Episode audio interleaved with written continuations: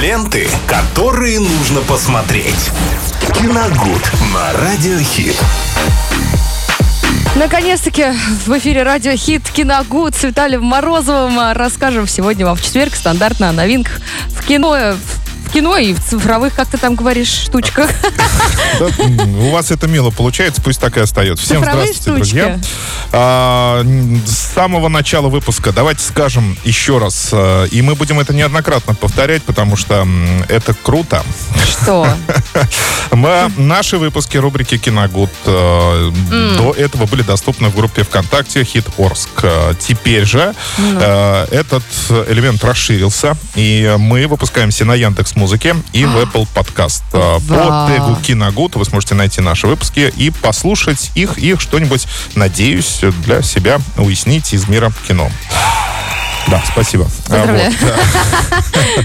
Ну, а сегодня действительно новинки, и вы знаете, э, это первый, мы сегодня говорим, главный фильм недели, да и, пожалуй, месяца, наверное, это «Годзилла против Конга» э, с категории 12+. Это первый мощный блокбастер, который транслируется в кинотеатрах, будет идти кинотеатральный именно прокат с момента начала пандемии, собственно, да, э, на протяжении этого года. Да, были какие-то такие хорошие картины, но вот такой именно красочный блокбастер с э, огромными зверями, А динозаврами. Годзилла это что? Это И, динозавр, да? э, да, и э, Кинг-Конгами э, он действительно будет дем- демонстрироваться впервые. А, да. А, режиссер картины Адам Вингард э, в свое время снимал очень неплохие триллеры, среди которых «Тебе конец» 2013 года.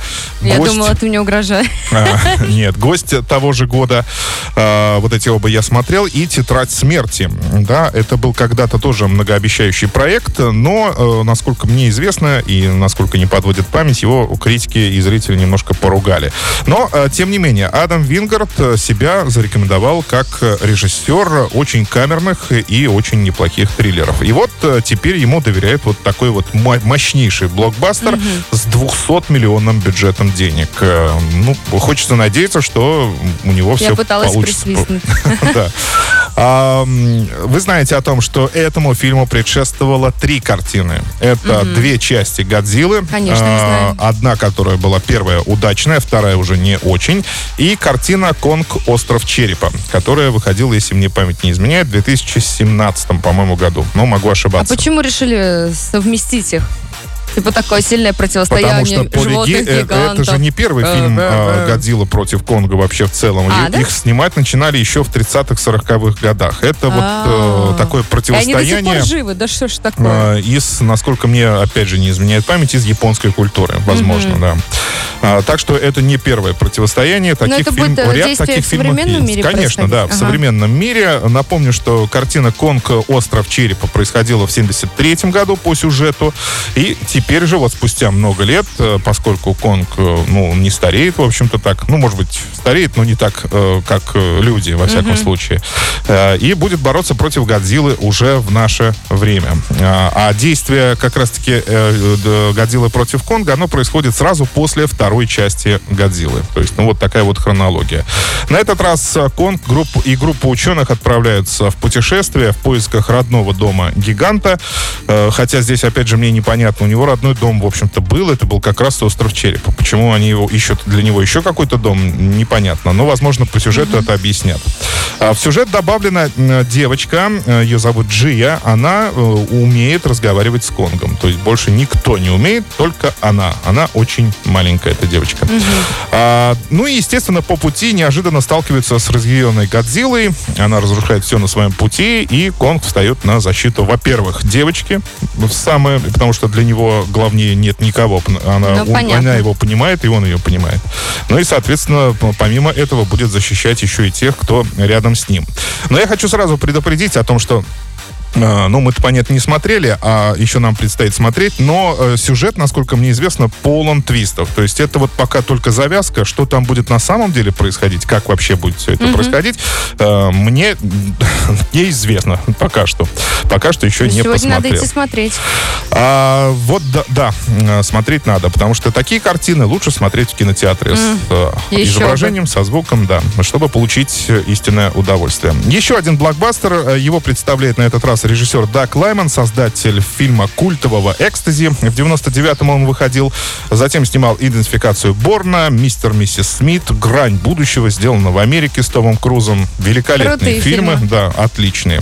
И на этот раз представляет он картину «Поступь хаоса». С категории 16+. На этот раз э, позвал Тома Холланда снова э, в главную роль. Это Человек-паук современный.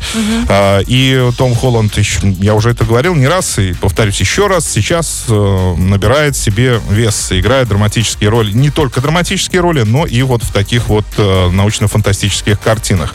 А, Действие разворачивается в недалеком будущем. Там, что интересно, на Земле исчезли все женщины. Их просто нет. Живут одни мужчины. Но Интересно. общаться друг с другом они тоже э, практически не могут, потому что э, появился на Земле некий вирус э, в виде белого шума. То есть, когда ты подходишь э, к другому мужчине, он- ты начинаешь слышать его мысли, и он, соответственно, тоже слышит твои мысли. Вы не можете толком ни- даже поговорить, потому что И такой, «Фу, какой это страшный». начинается такой фон, нет, начинается фон из всяких обрывков фраз и слов, и вы просто друг друга не понимаете. Но в этот момент, вот в такой вот критический час появляется девушка на Земле, она посланница с какой-то планеты, она встречает Тома Холланда, и он должен ее защитить. Но хочу сразу сказать, что критики фильм От уже всех мужчин. Э, разругали и, можно сказать, не оставили камня на камне даже. Так что тут уж вам выбирать, смотреть или нет.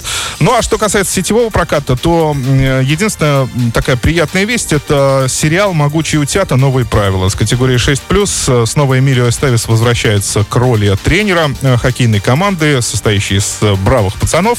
Э, Им предстоит тоже сражаться там за, за некий кубок. Это э, сиквел э, очень популярного фильма, который выходил в 90-е, так он назывался «Могучие утята», и Эмилио Стевис тоже там снимался.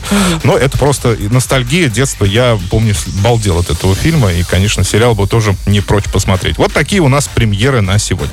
Все, замечательно. Прям сегодня много поболтали, много поняли и узнали. Идем в кино и слушаем про кино, смотрим кино и, конечно же, слушаем музыку на радио Хит.